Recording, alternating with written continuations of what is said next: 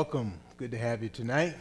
It's good to be here in the middle of the week and just to be refreshed, recharged, come in and pray, pray for God's work, praying for this ministry. I want you to know that God answers prayer. I want you to know that prayer is needed. This work is, is needed. I wonder, uh, sometime I think, I, I, was telling our Grace Partners meeting today that um, sometimes I feel like I'm hanging on by a thread but thank God it's God's thread. it's that super thread. he won't let you go. You feel like you're dangling a little bit, but He won't let you go. And uh, sometimes we go through a week and we, we just need that recharge. We need to, to see God's people. We need to pray for one another, and we need to uh, uphold God's work in prayer. Now, there's some encouraging Psalms, and tonight I want to look at Psalm 40. Um, and I've been going through the Psalms just reminding us of prayer because the Psalm expresses the heart of the servant of the Lord. And um, in fact, Jesus quoted some of these Psalms, and we can see this one, uh, parts of it was quoted as well um, in the New Testament, uh, referring to Jesus. And so, well, so what that tells us right there is the heart, the servant's heart, in other words, God's people, um, reflect the Lord Jesus Christ. And sometimes the greatest time that comes out is when we're squeezed. Okay? And so uh, you wonder why God lets you get in these stressful situations sometimes. It's sometimes simply for His glory. He knows in order to get the juice, you got to squeeze the orange. Uh, and it comes out and it brings glory to Him. It's a fragrant uh, uh aroma that pleases Him. When people see that, yes, your life uh, has ups and downs, but your God is stable. Your God is one that you trust in, and you are trusting in Him through the challenges in your life. That's a testimony to God, and they, they need to see that. I think we see some of that expression here in Psalm 40. Um, um, trusting the Lord is what I entitled many of these verses, especially verses 1 through 5, he starts off by saying, I waited patiently for the Lord. Um, I think many of us, as we come in prayer, we think about that. How many times have we heard the same prayer request? Uh, praying for someone or praying for a situation, and it calls for our patience. God doesn't always respond uh, right away or when we think we want it or, or need it. But the experience of the believer is to wait patiently for the Lord. Now, many times we wait, but the question is, is it patiently? What does it mean to, to wait patiently, right? I hate waiting, and oftentimes I'm not patient. But the, the patience means that I'm literally trusting God as I wait, and I'm willing to accept His answer. Okay? If I'm not patient, you know, you ever have to wait somebody, you get tired of waiting and you leave? Um, I've done that before. Like, it's taking too long. I'm gone. I'm out of here. I'll see him next time. But when we're patiently waiting for the Lord, that attitude is, is not part of it. It's saying, Lord, I'm depending on you um, I, I, don't I don't really have a, a, a plan B. um, you're it. You're all that I have, Lord. I am waiting on you. So it expresses the heart of the believer. I waited patiently for, for the Lord. Verse 2 He drew me from the pit. Now that's an expression. He drew me from the pit. It's saying I was stuck, I was in danger, and God lifted me out of my mess. A pit was often, um, you know, we think of a pit, you know, the, one of the great illustrations in Milwaukee of a pit is the potholes. You drive around this city, you know we got plenty of potholes all time of year. You expect them after the snow, but here we. We spend all summer so-called fixing the potholes. And those potholes are things that you don't expect to get, but every once in a while, boom, you hit one. Um, and, they, and they're expensive because they can damage your car. Um, so some pits are there, they're unexpected things that we encounter that, that harm us, right? Uh, other pits are there that are waiting for that they're, they're set up. What what uh, trappers would do is dig a pit for an animal and cover it with some brush and wait for the animal to travel that path, and boom, he falls into the pit. He can't get out. He's yours, right? That's dinner for the night. Um, and so we have an enemy that sets pits for us. His name is Satan. And, and, and he wants, he goes, you know, here's our path. We're going along this path, and boom, we fall in. And so um, we need help when we fall into those pits. And this one who trusts in the Lord says, I waited for the Lord. He's the one that saved me. He delivered me. And he calls this the pit of destruction. You know, when you name something, it's pretty serious. the pit got a name, pit of destruction. That, that, that's, that's pretty serious. And that's, that's what he was saying. In other words, he was delivered from something. We pray because we need deliverance. We need help. We need one who can get us from the pit. And what he does with that verse 3, he gave me, or he put a new song in my mouth, a song of praise to our God. And so when deliverance comes, we need to express that worship and that thanks to God. God loves to hear the singing of his saints. It's not that our voices are so beautiful.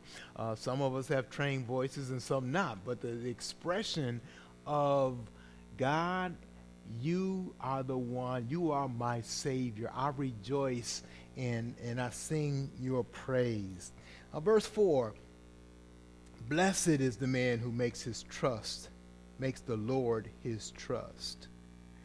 Saying that that's the kind of heart that God wants us to have, making the Lord our trust. Look at verse 5. You have multiplied, he says, O Lord my God, your wondrous deeds and your thoughts towards us. Think about that. He didn't say you just gave me something. He said you multiplied it. You multiplied it. You made it grow exceedingly. Uh, young, our young kids in, in next door are learning and go through school and they learn the difference between counting numbers. Then they learn the difference between counting by twos, counting by fives, and that's what multiplying is. Instead of going one, one and a half, two, two and a half, three, it's saying two, four, six, eight, ten, five, ten, fifteen, twenty. It's going, it's, it's, it's growing fast. He says he's multiplied. He's multiplied. What did he multiply? Your wondrous deeds towards me. He's given it to us in abundance. So he's remembering what God has done verse 5, or excuse me, verse 8.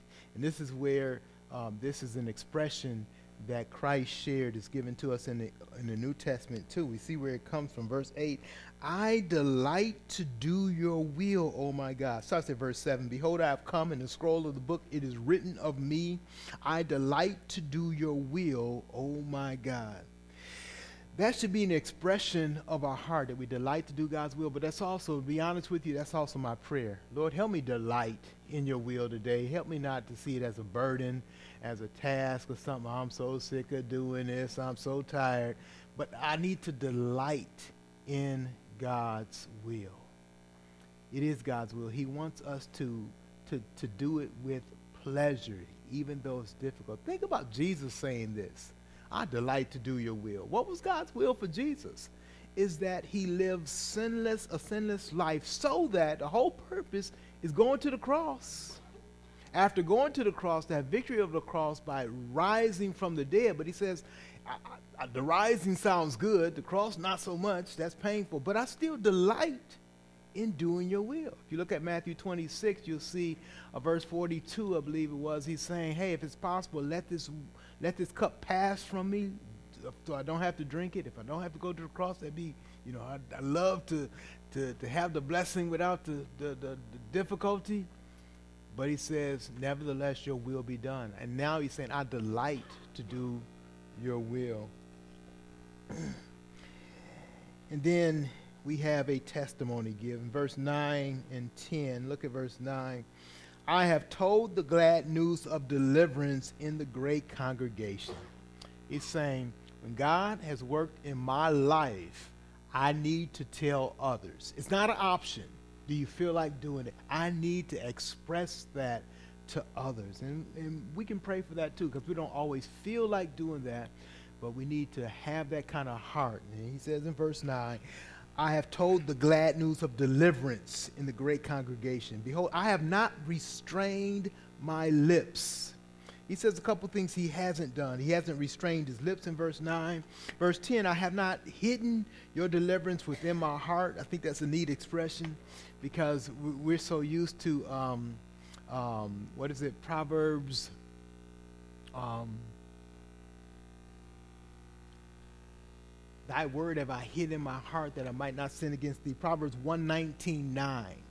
Um, he says, I've hid my word. But here he says, I haven't hidden it in my heart. In other words, there are some things that we are to reflect on and keep in our heart, but there are some things that don't belong just in our heart. They need to be expressed verbally. And what he's saying is the expression of praise should be not just something we feel in our heart, but something we ought to express to others. He's saying this way I have not hidden your deliverance within my heart, I have spoken of your faithfulness. I'm not keeping it to myself. I'm not just meditating quietly on it. I'm telling somebody about it. Also, verse 10 I have not concealed your steadfast love and your faithfulness from the great congregation. I'm letting others know about this. And so I'm going to get to the rest of it uh, as we proceed next week. So we'll stop at verse 10 there. But it's a psalm that expresses the, the heart of the believer. And in that, it really points to the Lord Jesus Christ. But what kind of heart we ought to have as we trust in God. We're here to pray tonight because we have a great need, and we have a great God, and we are learning to trust in Him.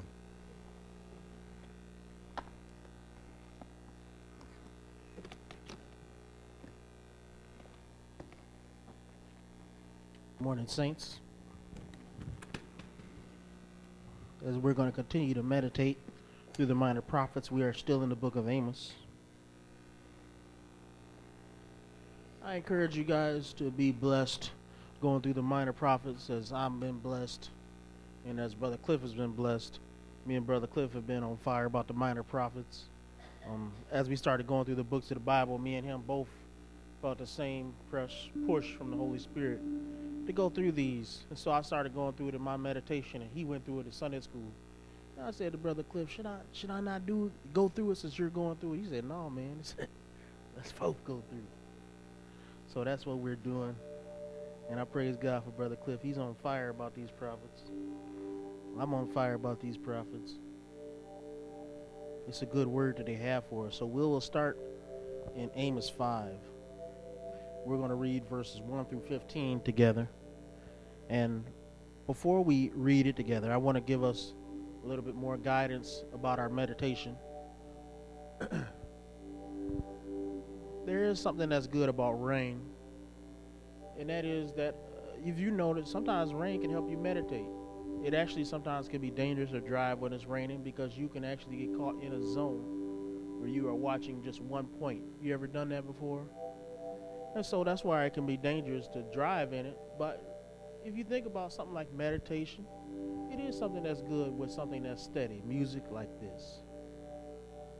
And so it is good for us to not do it like Eastern meditation. Eastern meditation, they empty their minds and focus on nothing. They don't want to allow any distracting thoughts.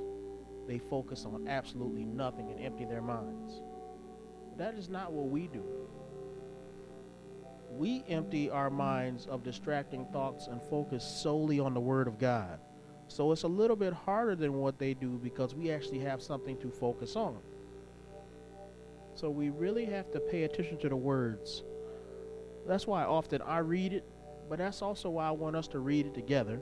So what we'll do is we're going to read this a few different times. First, we're going to read it in alternation. So I'm going to read verse 1, and you guys will read verse 2. And we'll stop at verse 15. Okay, so let's all read that together. Hear this word that I take up over you in lamentation, O house of Israel.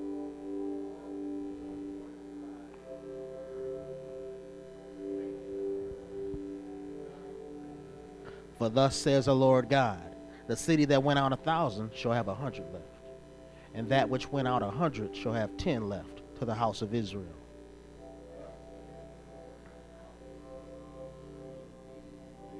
but do not seek Bethel, and do not enter into Gilgal, or cross over into Beersheba. For Gilgal shall surely go into exile, and Bethel shall come to nothing.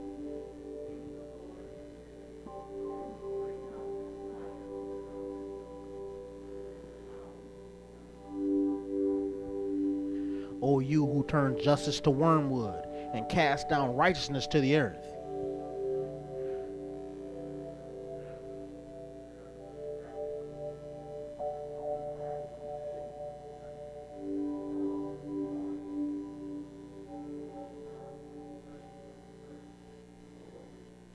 Who makes destruction flash forth against the strong, so that destruction comes upon the fortress.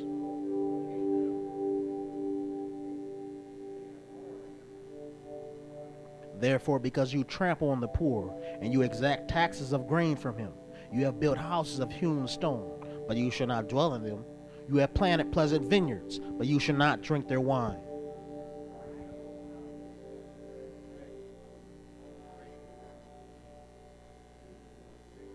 Therefore, he who is prudent will keep silent in such a time, for it is an evil time.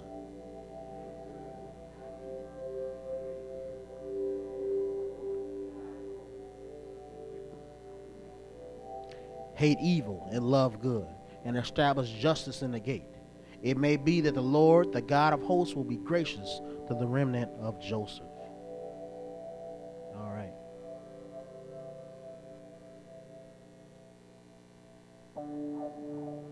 Let's, well, that took a little more time than I thought, so we won't read it again. But let's go through these verses in a little slower. What's a lamentation? Crying? Mourning? All right, so what is the mourning called? We're going to go through this slowly. So now we're in verse 2. What is he mourning?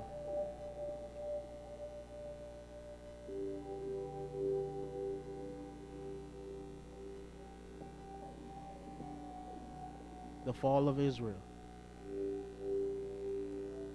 Why is Israel fallen and how, to what extent will it fall? Well, look at verse 3. He's talking about fractions here. What fraction is he thinking of? How many people are going to survive? How many, what percentage? What?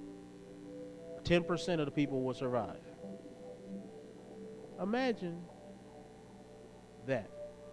Imagine how many people died in 9 11? 3,000. How many people are in this country? Over 300 million. How much of an impact did that have on us? That changed the course of history. And rightly it should, right? That 3,000 people were murdered, innocently murdered by Muslim terrorists, inspired by their God, right? I think the news is too often covering that up. That this was inspired by evil religion. And all evil acts like that are inspired by evil religion. I, it's weird. Don't you think it's weird that, you know, here you have Islam that wants to kill the Jews, and Nazism, which was an atheist religion, they also wanted to kill the Jews. And if you seem like if you look at socialists, they seem to want to kill the Jews. And it seemed to me like it's all kind of people, but they all end up wanting to kill Christians and Jews. Why do they want to do that? Whose beat are they marching to? But the world acts like that is not obvious to them. But it's obvious to me. It should be obvious to you. That should enter your meditation for today. That the world is talking about 9 11, but it will not address the real cause of 9 11, which is evil religion. That people can be caught up in an evil religion. I was talking to a friend. He said, Yeah, those people are crazy. I said, I don't like that you use the term crazy. I said, what makes them crazy to you? I mean, they did something that's obviously wrong. I said, then why not say evil? Well, I mean, but they thought it was right. Exactly. Is it crazy? Or is it evil?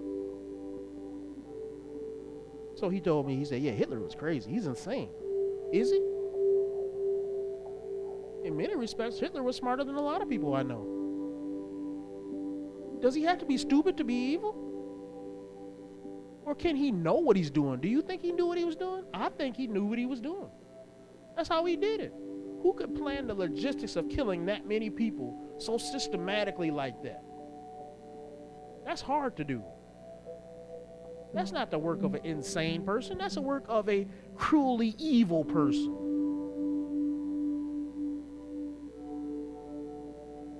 It says this in verse 4 and 5 Seek me and live. Verse 6 Seek the Lord and live.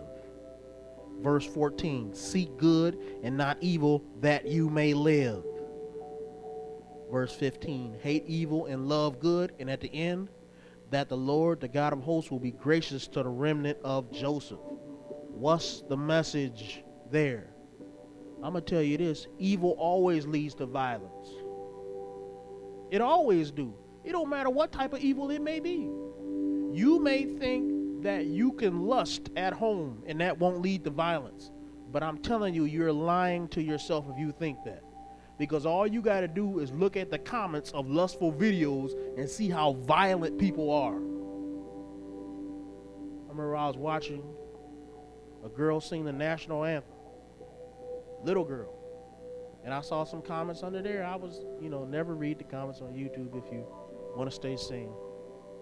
And they was talking about how much they wanted to brutally rape this girl in the YouTube comments. And that was an innocent video. All she was doing was singing the national anthem, and she did not have anything seductive on or anything. Imagine then how they think about stuff that's more risque than that. Violence is on their hearts and on their minds. Sin always leads to violence. And that's why we had 9 11, because of sin. For the people of Israel, though, what did they do? Their sin invited God's judgment on themselves. And so, whether that violence comes from other men or whether it comes because of the judgment of God, in the end, if we don't turn to the Lord, we will not have life. But I mean it in another way too. You ever heard told somebody you don't got a life? I think that Christians should be saying that to people. Because when I look at them pursuing their interest, I have to tell them you're a loser. You don't have a life. You chase after drinking all day. What good did that do you in the end? You chase after women all day, you don't get them. What good did that do you in the end? You chase after men all day and you mad at them at the end of it. What good did that do you?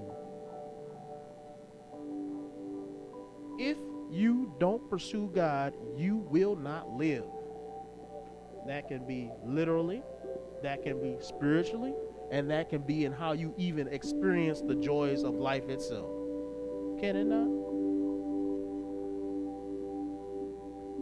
Seek the Lord and live. How many different ways we want to talk about living, right? Quality of life, spiritual life, eternal life, physical life. Even the fact that we die at all is a result of sin. When we get to heaven, what it say in Revelations? Let's turn there real quick.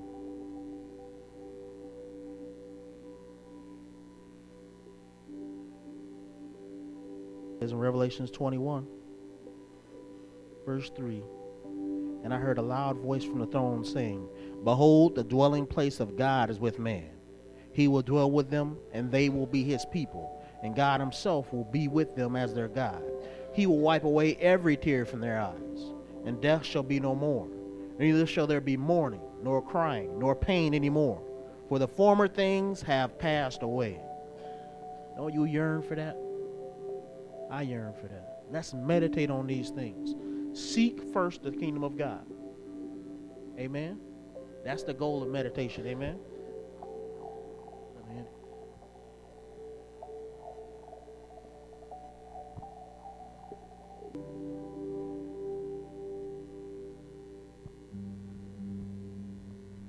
Good evening, everybody. So today I'm gonna speak close to home. Um, show of hands, who dealing with financial struggles right now? Look at that. Like all y'all. So, what I want to pray about is I just want to have that be the focus of our prayer. Now, I'm not talking about name it, claim it.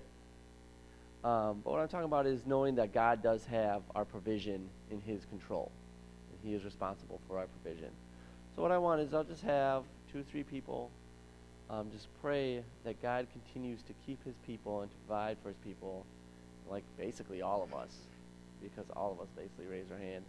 Um, that He just continues to just bless each of us and, bl- and continue to provide for each of us and our families. And I'll close us.